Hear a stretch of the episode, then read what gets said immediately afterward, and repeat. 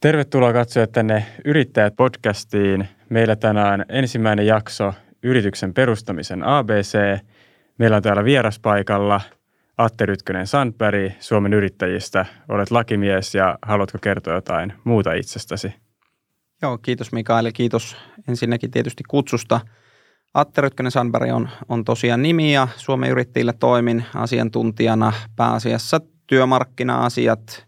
työlainsäädäntö, työmarkkinapolitiikka, mutta sen lisäksi sitten yrityslainsäädäntö ja sieltä puolelta ennen kaikkea sitten yhtiöoikeus ja, ja sitä kautta tietysti sitten myös yrityksen perustamiseen liittyvät kysymykset ja, ja vapaa-ajalla sitten osa-aikaista yrittäjätoimintaa ja, ja sitten perheyrityksen kautta myöskin sitten yritystoiminta sillä lailla arjessa, että, että niiden näkökulmien kautta näitä ehkä tänäänkin sitten, sitten katsoo. Niin, teillä on paljon myös henkilökohtaista kokemusta asiasta. No se on tietysti aina, että mikä on paljon, mutta, mutta on, on yrityksen perustamisesta ja sitten tietysti niistä, niistä kysymyksistä, mitkä niihin, niihin liittyy, kehittämisestä ja, ja sitten siitä toiminnan pyörittämisestä. Niin, kyllä, joo. No jos mennään heti alkuun, tota, että tämmöinen tilanne, että meillä on niin kuin joku liikeidea, mitä me haluttaisiin lähteä toteuttaa, niin mistä lähtee liikkeelle, että kun lähtisi perustaa yritys tai miettii sitä – Joo, no oikeastaan se, minkä sanoitkin, jos yritysten perustamista miettii noin niin kuin yleisesti, niin, niin se, mistä se tietysti lähtee, on siitä, että on joku idea, on joku ajatus siitä, että, että, että sitä toimintaa voisi harjoittaa yrittäjänä ja, ja oman yrityksen kautta. Se voi tietysti tulla, tulla joko palkansaajana toimiessa tai sitten opiskellessa tai muuten. Ja, ja toki niin kuin se ensimmäinen – askel ehkä, jos nyt näin sanoo sen jälkeen, kun se liikeidea siellä omassa päässä on, niin, niin on tietysti testauttaa sitä jollain tavalla. Ennen kaikkea nyt ehkä ensimmäisenä tietysti lähipiirillä on se sitten perhettä, ystäviä ja, ja tuttavia ja sitä kautta niin kuin saada vähän jonkinlaista kosketuspintaa siihen, että no voisiko tämmöinen liikeidea nyt sitten olla, olla toimiva samaan aikaan niin kuin sitten tietysti itse – miettiä sitä, että, että, että okei, mulla on tämmöinen idea, niin, niin tota, kelle se on tarkoitettu, mikä on niin kuin se kohdeyleisö, missä se on se, se niin kuin asiakaspotentiaali, minkälaisia haasteita siihen ehkä liittyy, mitkä on ne mahdollisuudet ja, ja miten sitä voi kehittää. Ja, ja tota, et, et ne on ehkä ne ihan ensimmäiset asiat. Sitten tietysti lähteä vielä pikkasen – jos nyt miettii, että ennen kuin sitä yritystäkään välttämättä sitten, sitten lähtee perustamaan, niin, niin ehkä voi sitten ihan sen, jos ei nyt pelkästään puolisolta ja sisaruksilta kysy, niin, niin pikkasen laajentaa sitä ikään kuin kuulijakuntaa tai sparrauskuntaa, että kenen kanssa käy sitä keskustelua, että olisiko, olisiko tälle idealle sitten mahdollisesti laajemmin kysyntää. Toki sitten ehkä vähän tutkia myös sitä, että, että, että jos se on sen kaltainen idea, että sitä – löytyy jo äärettömän paljon markkinoilta, niin, niin onko sitten joku kulma, mitä uutta siihen pystyy tuomaan tai, tai tota, millä tavoin sitä ehkä sitten hioa verrattuna niihin versioihin, mitä sitten palvelusta tai, tai tavarasta tietysti niin markkinoilla jo on. Miten kun sä puhuit tästä anteeksi, tota, testaamisesta, niin onko sitä mahdollista tehdä verkossa vaikka, jos haluaa vähän niin kuin tälleen tuntemattomampia testaajia – No joo, varmaan nykypäivänä sanotaan, että, että on hyvinkin mahdollista. Totta kai se riippuu pikkasen siitä ehkä liikeideastakin sitten, että mikä se, mikä se konsepti sitten, mitä miettii, niin on, mutta, mutta totta kai meillä on paljon erilaisia niin kuin – sosiaalisen median kanavia, missä sitä voi käyttää, jos on omaa seuraajakuntaa, niin tietysti siellä voi pohtia, tai, tai sitten on, on erilaisia keskustelufoorumeita, sosiaalisen median ryhmiä, missä, missä voi käydä, ja, ja tietysti niin kuin sanotaan, että ehkä se, sitten kun mennään pikkasen vielä pidemmälle ihan siitä ideasta, että sitä on niin kuin jollain tavalla – konkretisoitu ja, ja on tota, sanotaan nyt vaikka jos esimerkkinä käyttää vaikka jonkinlaista, on se nyt vaikka verkkokauppa tai mikä, mikä tahansa, niin tietysti ehkä sellaisessa niin itse ajattelen niin, että että että sellainen niin kuin sen toiminnan käyntiin saattaminen mahdollisimman nopeasti ja sitäkin kautta se niin kuin testaus ja kehittäminen on kannattavampaa kuin se, että että ihan niin kuin viimeiseen asti pyrkiä hiomaan sitä ja, ja käyttää siihen niin kuin vuosia aikaa sen, sen täydellisen idean rakentamiseen, jota sitten viedä markkinoille, koska kyllä ne markkinat sitten kertoo lopulta sen, että, että, että minkälaista tilausta siellä, siellä sitten on. Mutta on, on mahdollista totta kai tehdä, tehdä verkossa yhtä lailla, kyllä. Joo. Miten sitten, kun tämä on ehkä silleen, no laaditaan sitä liiketoimintasuunnitelmaa, niin tämä on varmaan yksi osa sitä, mutta onko jotain muutakin, mitä pitäisi ottaa huomioon? Joo, no on, on. Ja, ja tietysti se, se yksi niitä keskeisimpiä osia varmasti sitä niin kuin liiketoimintasuunnitelmaa, mutta sitten totta kai siinä kohtaa on niin kuin syytä miettiä se, että, että, että niin kuin tuossa jo mainitsin niitä omia tavallaan vahvuuksia, mitä siihen liittyy, mitkä on sitten ehkä ne mahdolliset niin kuin heikkoudet, voiko niitä tai, tai jos en puhuta heikkouksista, niin haasteista, että, että mitä siihen voi mahdollisesti liittyä – minkälaista, mitä sitten liittyy vaikkapa niin kuin tuotantoon tai, tai tota, millä tavalla sitä lähdetään viemään eteenpäin. Toki siinä vaiheessakin jo sitä, että, että tar- voiko sitä toteuttaa yksin, tarvitaanko siihen mahdollisesti joku kumppani, ehkä toinen yrittäjä, yrittäjä tai sitten, että minkälaisessa verkostossa sitä meinaa, meinaa sitten harjoittaa, mistä, mistä mahdollisesti sitten hankitaan raaka-aineita ja, ja, ja tämän kaltaista suunnittelua, mutta, mutta toki ehkä se keskeinen on, on tosiaan sen niin kuin idean osalta niin se, että, että, että mistä se, missä ne markkinat on, mikä se yleisö on, mitkä ne omat vahvuudet on, mitkä ne mahdolliset haasteet on, miten niihin voidaan, voidaan sitten niin kuin, mistä niihin haasteisiin löytyy sitten apua ja, ja tietysti sitten tämmöiset rahoitukseen liittyvät kysymykset sitten on, on se tietysti neljäs osa myöskin, mitä, mitä sitten on syytä pohtia. Mm. Ja ehkä sen, sen voi niin sanoa, että sit kun sitä liiketoimintasuunnitelmaakin alkaa tekemään tai, tai tota, pohtimaan, niin meillähän on tietysti paljon, paljon sitten tahoja, mistä on apua saatavilla. Että esimerkiksi uusyrityskeskukset nyt on, on yksi sellainen, missä,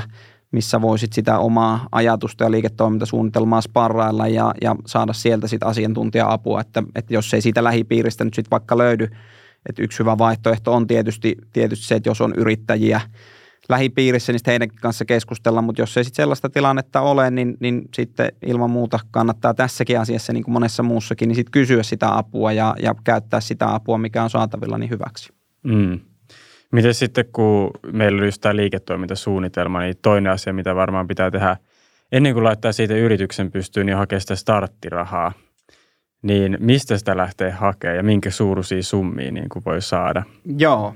No starttiraha on, on tosiaan, sehän on niin kuin, jos, jos määritelmällistä miettii, se on, on tosiaan tämmöinen niin kuin yrityksen aloittamiseen liittyvä yrittäjän toimeentulon, toimeentuloa turvaava tuki, jonka, jota voisit saada, jos lähtee harjoittamaan yritystoimintaa, mm, täysaikaista yritystoimintaa lähtökohtaisesti. Tai sitten, jos tämmöinen osa-aikainen yrittäjyys sitten muuttuu, muuttuu sitten kokonaan päätoimiseksi – starttirahaa haetaan TE-toimistosta ja, ja sinne on syytä olla yhteydessä. Ja, ja itse asiassa se, mikä kannattaa muistaa on, että sitten kun tässä niin kuin tätä yrityksen perustamista miettii niin, ja, ja yritystoiminnan käynnistämistä, niin, niin se, että hakee starttirahaa, niin edellytyksenä sille yhtenä edellytyksenä, jotta sitä voi saada, on se, että sitä yritystä ei ole vielä – perustettu, eli sitä ei ole vielä rekisteröity sitten, sitten kaupparekisteriin. Ja, ja tämä on tietysti niin kuin sellainen, voin nyt sanoa, että vähän byrokraattinenkin seikka, mutta, mutta on toki niin kuin syytä harkita, harkita ja pitää vaan mielessä. Toki sitten siihen starttirahan edellytyksiin liittyy muitakin tekijöitä, tekijöitä ja, ja tota, muun muassa tämä liiketoimintasuunnitelma, että, jota sitten arvioidaan – arvioidaan sille TE-toimistossa, että onko se toiminta sellaista, jolla on edellytyksiä niin kuin muodostua kannattavaksi liiketoiminnaksi. Starttirahan suuruus on, on äh, tällä hetkellä noin 700 euroa kuukaudessa. Ja, ja tosiaan niin kuin sanottu, niin, niin sitten jos se siitä, sitä voi saada käytännössä kuusi kuukautta kerrallaan ja, ja sitten tiettyjen edellytysten toteuttuessa sitten pikkasen vielä kauemmin, mutta, mutta tosiaan tarkoitus on se, että sillä tuetaan sitä yritystoiminnan aloittamista, että se ei ole tämmöinen niin kuin yritystuki, vaan, vaan se on, on ennen kaikkea niin kuin tuki sen sille yrittäjälle siihen toimeentuloon. Ja sitten tietysti, kun tavoitteena on, että siitä liiketoiminnasta tulo, tulee kannattavaa, niin, niin sitten kun näin on, niin sitten toki sitä starttirahaa ei siinä vaiheessa enää, enää sitten makseta. Niin joo. Miten sitten tämän jälkeen, kun on niin kuin nämä asiat hoidettu, niin mietitäänkö yhtiömuotoa, että onko se seuraava askel – No joo, on, on, on varmasti ja, ja tota, tietysti se yhtiömuodon pohdinta on siellä taustalla varmaan, varmaan monella jo, jo siinä niin kuin ihan alkuvaiheessakin ja pikkasen tietysti se liiketoiminnan muoto tai toimiala, jos, jos niin sanoo, niin voi siihen vaikuttaa. Samoin kuin sitten se, että onko sitä yritystoimintaa lähdössä perustamaan yksin vai, vai onko sitä lähdössä perustamaan esimerkiksi kahden kaverin kanssa. Ja, ja tota, yritysmuodoista, jos, jos miettii, niin ne, niin kuin mitä meillä tietysti mahdollisuuksia on, niin, niin on käytännössä toiminimi, yksityinen elinkeinoharjoittaja, jotka on siis synonyymejä toisilleen. Ja tota, sen jälkeen on sitten nämä niin kuin erilaiset yhtiömuodot, avoin yhtiö, kommandiittiyhtiö ja, ja sitten osakeyhtiö. Ja ehkä sanoisin näin, ja, ja kun itse näistä puhun, niin, niin tota, kyllä se tietysti se pääsääntöinen pohdinta sitten käydään sen, sen toiminimen ja osakeyhtiön välillä, että, että sitten nämä, nämä tota, avoin yhtiö, kommandiittiyhtiö, niin on ehkä sitten huomattavan paljon tai onkin huomattavan paljon harvinaisempia ja en, ellei ole jotain erityistä syytä perustaa yhtiötä vaikka kommandiittiyhtiönä, niin, niin tota, ehkä sitten pohtisinkin näitä kahta. Ja jos niin kuin eroja sitten miettii, niin, niin ensinnäkin niin kuin sanoin, silloin jos, jos toki on niin kuin useampi – kaveri vaikka sitä yritystä perustamassa, niin silloin tietysti toiminimi ei sitten ole vaihtoehto, että silloin, silloin puhutaan sitten käytännössä siitä osakeyhtiön perustamisesta. Toki joissain tilanteissa on tämmöistä osuuskuntatyyppistäkin mahdollista harjoittaa, mutta ehkä nyt, nyt niin kuin jätetään sekin tästä, tästä keskustelusta ja se yrityksen perustamisesta sitten ulkopuolelle. Toiminimi on, on näistä kaikista kevyin toiminnan muoto ja, ja käytännössä se niin kuin yksinkertaisin myöskin perustaa – halvin perustaa, ja, ja tota, mutta samalla tietysti siellä sitten, jos miettii tämmöisiä keskeisiä kysymyksiä, mitkä on, niin, niin on tietysti esimerkiksi vastuukysymykset, joissa, joissa sitten toiminimellä toimiva yrittäjä vastaa niistä yrityksen mm, velvoitteista ja vastuusta sitten käytännössä koko henkilökohtaisella omaisuudellaan, kun sitten taas jos verrataan sinne osakeyhtiöpuolelle, niin siellä sitten puhutaan tämmöistä niin kuin osakeyhtiö on tämmöinen rajoitetun vastuun yhtiömuoto tai pääomayhtiö, jossa sitten se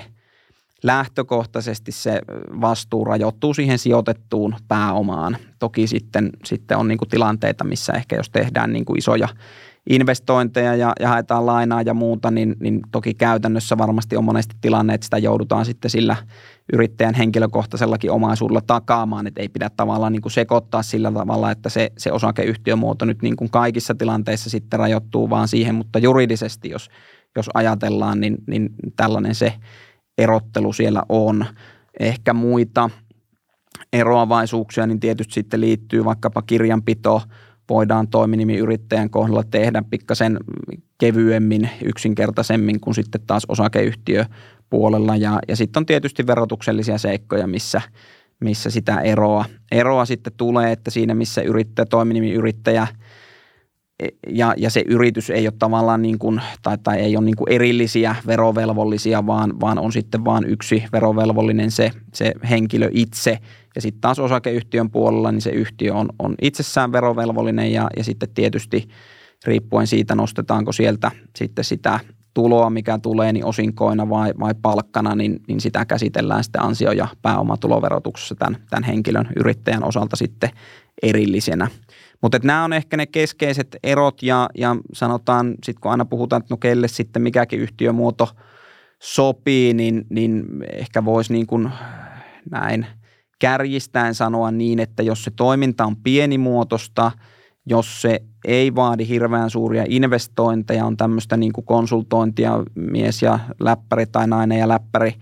tyyppisesti, niin, niin toiminimi voi olla hyvinkin sitten parempi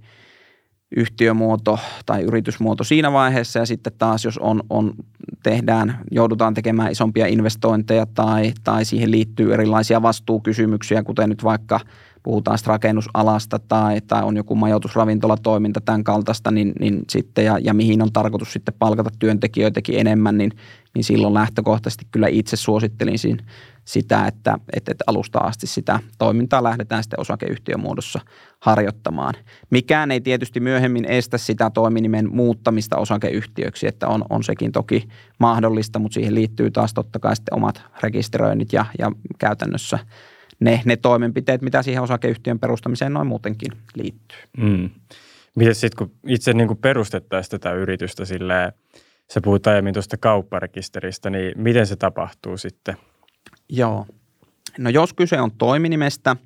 niin käytännössä riittää ilmoitus sitten kaupparekisteriin siitä yritystoiminnan aloittamisesta ja toki samalla sitten, sitten ilmoitetaan myöskin verottajan rekisteriin ne, ne tiedot. Ja se voidaan tehdä joko paperilla PRHlle tai sitten se voidaan nykyisin tehdä myöskin sähköisesti ja, ja se sähköinen rekisteröinti on toki nopeampaa ja, ja se on, on muistaakseni jonkin verran myöskin halvempaa ja, ja totta kai sitten ehkä, ehkä nykypäivänä ketterämpää kaikin, kaikin puolin. Sitten taas jos puhutaan osakeyhtiön perustamisesta, niin puhutaan tällaisesta perustamissopimuksesta, joka tehdään, jossa sitten tietysti osapuolina on sen yrityksen perustajat, se voi olla yksi henkilö tai, tai voi olla useampia, ja sen perustamissopimuksen liitteeksi sitten tulee sen yhtiön, yhtiöjärjestys, jonka osakeyhtiölaki sitten, sitten vaatii, eli jokaisella yrityksellä tai jokaisella yhtiöllä on, on tällainen yhtiöjärjestys oltava. Ja, ja tämänkin rekisteröinti tapahtuu sinne patentti- ja rekisterihallitukselle ja, ja sekin voidaan, voidaan tehdä sitten joko tietyissä tilanteissa sähköisesti käytännössä silloin, kun, kun siellä osakkaina on, on pelkästään luonnollisia henkilöitä ja jos se perustetaan sitten tällaisella nolla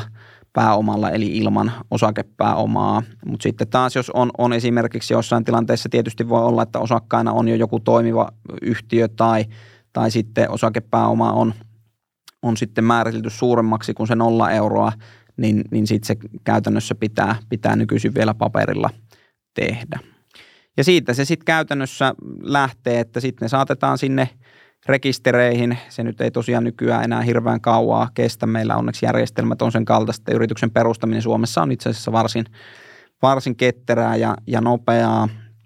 Ja, ja tietysti siihen sitten siitä sitä – siitä sitä lähdetään sitten viemään eteenpäin, mutta se rekisteröinti saadaan, saadaan ikään kuin tällä tavalla tehtyä. Mm. Miten sitten, että onko yrittäjällä jotain muita niin kuin lupa-anomuksia sun muita, mitä pitäisi tehdä vai tarvitaanko mitään? No se riippuu lähtökohtaisesti siitä, että, että mikä, minkälaista se toiminta on, millä toimialalla toimitaan. Että meillä ei ole tavallaan niin kuin mitään tämmöistä yleistä lupaa, mitä vaadittaisiin toimia yrittäjänä, mutta sitten on tietysti tiettyjä – aloja. Majoitusravintolatoiminta, taksiliikennetoiminta nyt, nyt ehkä esimerkkeinä mainitakseen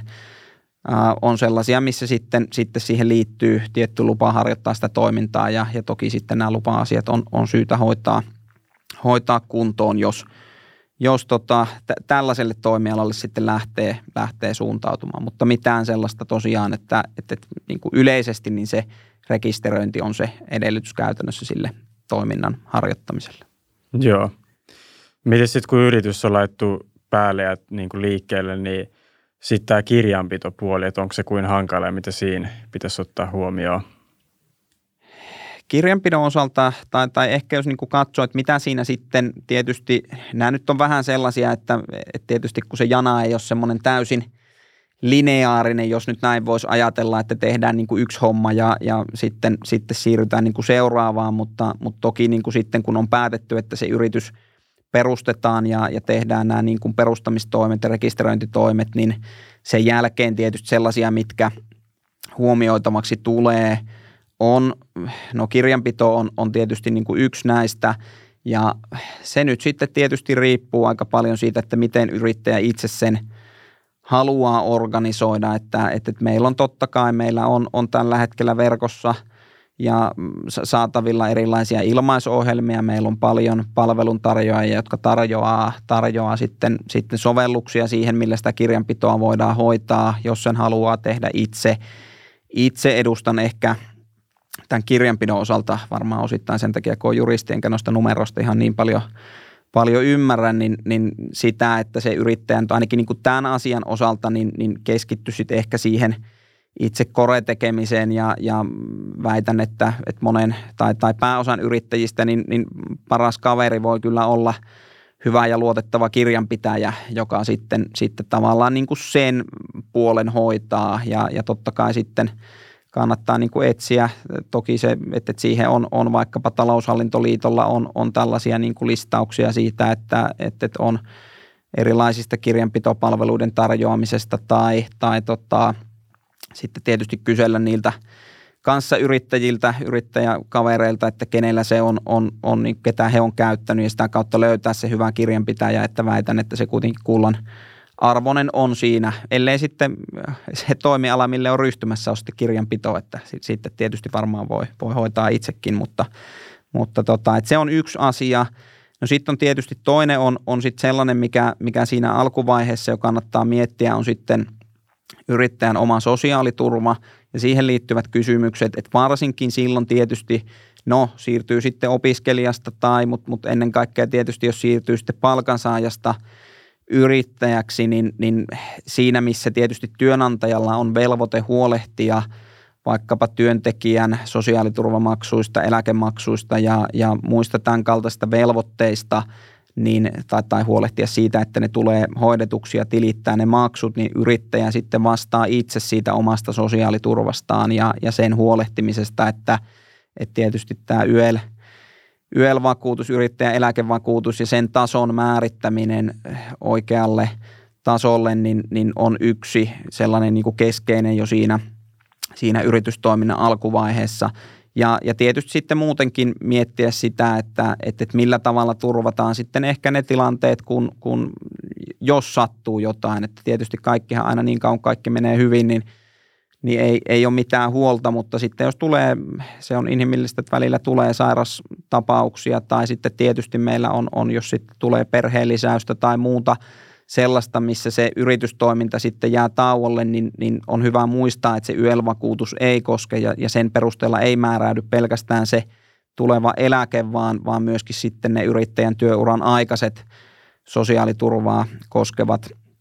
koskevat etuudet. Että tämä on ehkä sellainen niin kuin yksi, mihin, mihin kannattaa kiinnittää huomiota. No sitten kolmas siinä yritystoimintaa aloitettaessa niin on tietysti sitten tämmöinen niin kuin vakuutusturva, sen miettiminen, että, että, ja joka on sitten taas hyvin niin kuin toimiala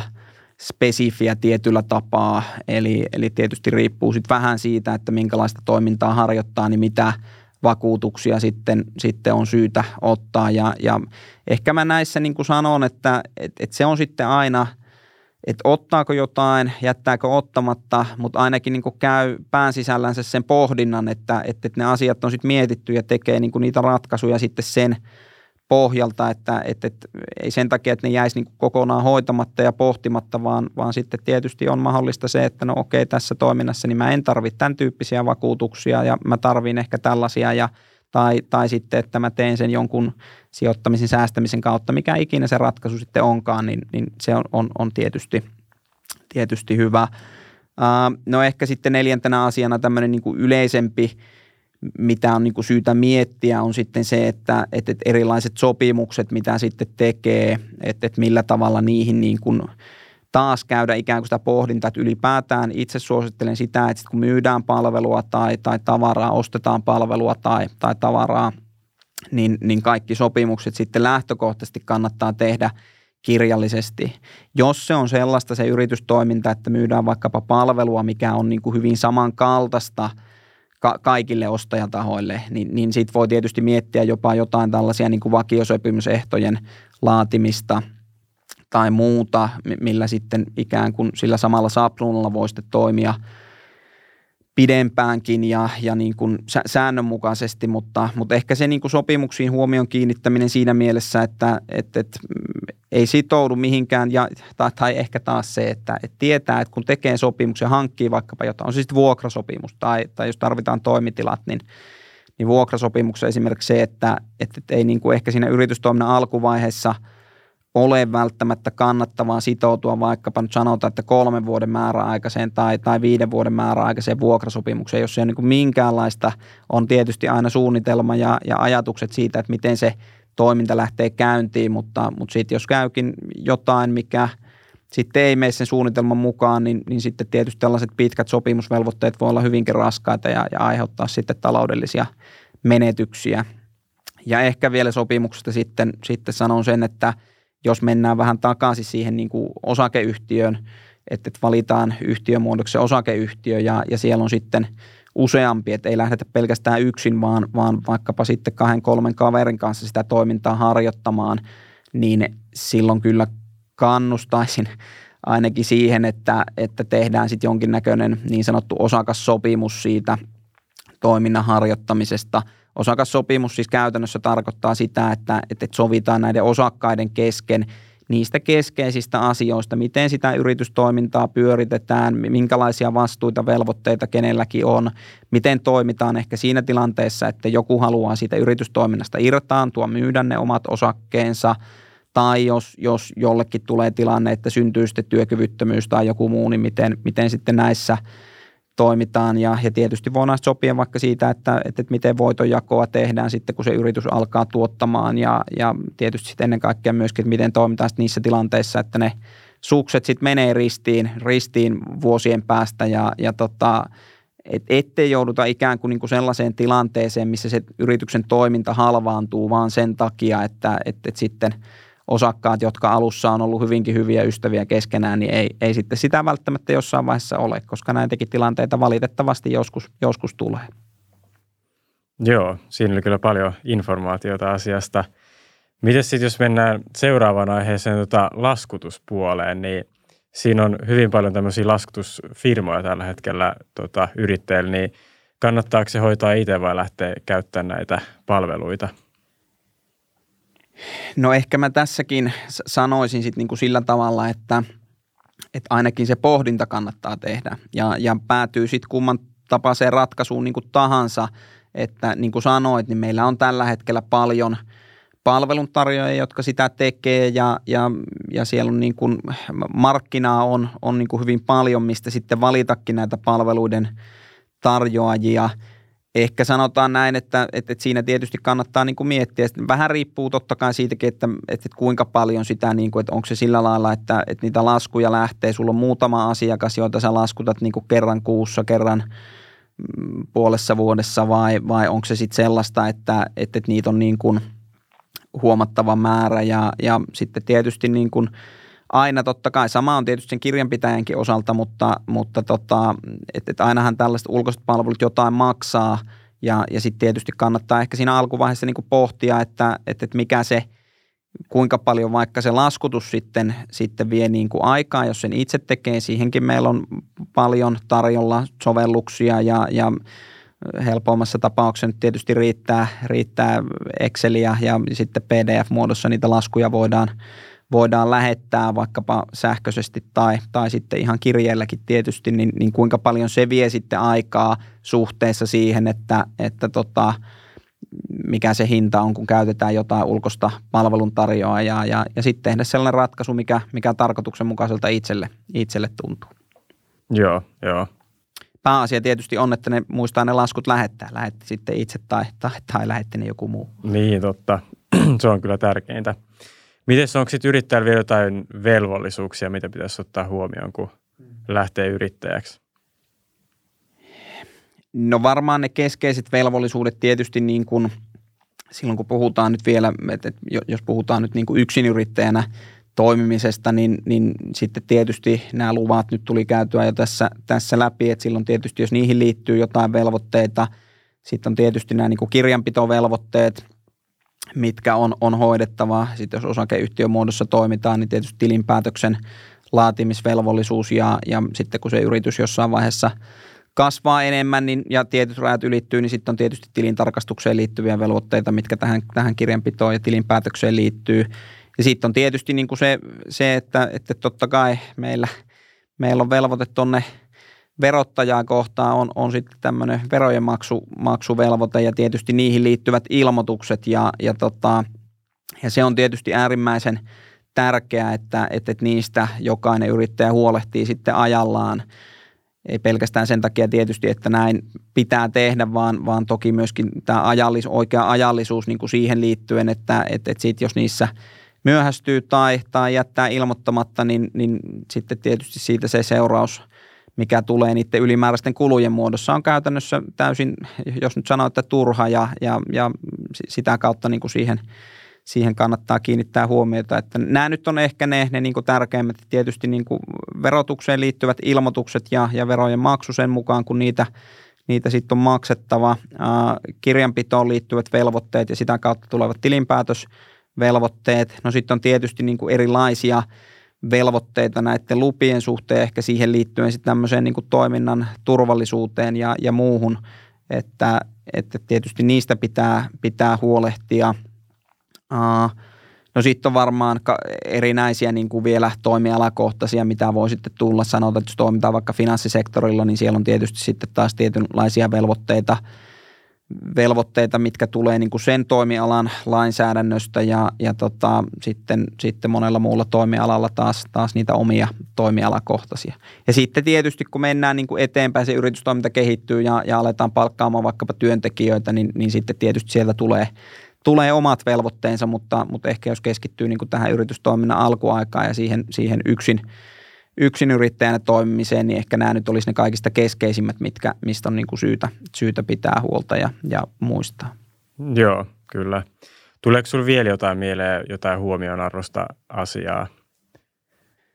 No tässä on aika hyvin käyty, käyty varmaan niin kuin läpi niitä. Ehkä sellaisia niin kuin – sitten pari niin kuin tämmöistä yleisempää tietysti niin kuin nykypäivänä, niin, niin se mitä tietysti mihin on syytä kiinnittää huomiota, että, että jollain tavallahan se yritystoiminta ja se oman yrityksen tarjoamat palvelut tai tuotteet, on sitten kumpia tahansa, niin, niin pitäisi saada esille ja, ja siihen liittyy sitten kaikki niin kuin markkinointiin liittyvät toimenpiteet, että niitä ei, ei missään nimessä pidä unohtaa, koska jos se on, on, on sen kaltainen se yritys, että – siitä ei kukaan tiedä eikä, eikä tota, sitä kukaan löydä, niin, niin todennäköisesti se, sellainen yritys menestyy, menestyy sitten, tai, tai todennäköisyys menestymiselle on, on ehkä pienempi kuin sellaisella yrityksellä, mikä taas sitten, minkä ihmiset löytää ja, ja näkee. Ja, ja siihen on tietysti sitten taas, riippuen siitä yrityksen toiminnasta, niin, niin moni, monia kanavia, on se sitten sosiaalista mediaa, on se sitten, sitten – tämmöistä niin kuin puskaradion kautta tapahtuvaa markkinointia tai, tai mitä tahansa, mutta, mutta ehkä se niin kuin liittyy ja, ja se on totta kai sellaista, mikä koko ajan kehittyy, että löytää niitä, niitä tapoja, millä, millä sitten sitä toimintaa vie eteenpäin. Ja ehkä sitten viimeisenä sellainen, mikä niin kuin ehkä monesti unohtuu, mutta kyllä sitten se, se niin kuin yrittäjän oma jaksaminen on kuitenkin niin kuin se, mistä on, on syytä huolehtia, varsinkin silloin, kun – kun yksi yrittäjänä toimii, niin, niin muistaa ikään kuin se, että sitä ei tietenkään tarkoitus ei ole silti se, että ja, ja tästä meillä nyt on paljon hyviä esimerkkejä, että yrittäjänä ei tarvitse toimia yksin, että nykyään ehkä tämmöinen verkostomaisuus on, on sitten enenevissä määrin kasvussa ja, ja löytää niin kuin pyrkii löytämään ympärille sellaisia osaajia ja ihmisiä, jotka sitten tukee sitä omaa yritystoimintaa – ja, ja ei pelkästään niin kuin sitten se, se niin kuin tämmöisen ammatillisen kehittämisen puoli ja sen, sen niin kuin verkoston kasvattaminen, vaan sitten tietysti se niin kuin oma jaksamisen ja siitä huolehtiminen niin kuin ylipäänsä, että, että me tiedetään, että meillä yrittäjät pitää vähemmän lomia keskimäärin kuin, kuin palkansaajat ja, ja tota, tekee monet yrittäjät, varsinkin yksi yrittäjät, varsin pitkää päivää ja, ja se tietysti tietyllä tapaa kumpuaa siitä intohimostakin var, varmasti, mikä sitä yritystoimintaa kohtaa on, mutta, mutta ehkä silti pitäisi niin kuin mielessä sen, että, että, että sitten tavallaan jos se jaksaminen loppuu, niin sitten se, se yrittäminenkin loppuu ja, ja tota, sen takia, niin se on ehkä sellainen, ei liity sinänsä minkään juridisiin velvoitteisiin eikä muuhun, mutta mikä on niin kuin hyvä pitää mielessä jo silloin, kun sitä yritystoimintaa perustaa ja käynnistää ja lähtee kehittämään, niin, niin ainakin siellä mielessä, että miten, miten siitä sitten huolehtii. Mutta muuten niin, niin aika hyvin tässä, tässä varmasti on ne katettu ja, ja jos näihin, näitä kysymyksiä miettii, niin sitten, sitten ehkä voi, voi todeta, että tuolta meidän ää, yrittäjät.fi-sivustolta niin, niin löytyy sitten tällainen opas yrityksen perustamiseen, että missä on, on ehkä vielä pikkasen laajemmin kuin mitä nyt tässä näitä nostin esiin, niin käyty – käyty sit asioita ja, ja sieltä voi, voi poimia niitä vinkkejä ja, ja sitten tosiaan niin ehkä viimeisenä se, että, että kun näitä miettii, niin kannattaa kysyä, kysyä apua. Meillä on kuitenkin paljon, paljon tahoja, niin, niin Suomen yrittäjät kuin uusyrityskeskukset, kun, kun sitten tietysti TE-toimistotkin omalta osaltaan ja, ja, ja PRH, jotka näissä kysymyksissä sitten kukin, kukin omalta alueeltaan neuvoo ja vastaa, niin, niin ei kannata jättää sitä, sitä apua sitten käyttämättä. Joo, tuli kyllä paljon hyviä pointteja. Varmasti monelle yrittäjälle hyötyä, kun miettii yrityksen perustamista näistä. Että kiitos. Toivotaan, toivotaan ainakin näin. Joo, kiitos paljon vierailusta. Kiitoksia. Ja kiitos katsojat, kun olette kattonut tähän asti. Muistakaa tilata tämä kanava ja laittakaa ilmoitukset päälle. Nähdään ensi jaksossa.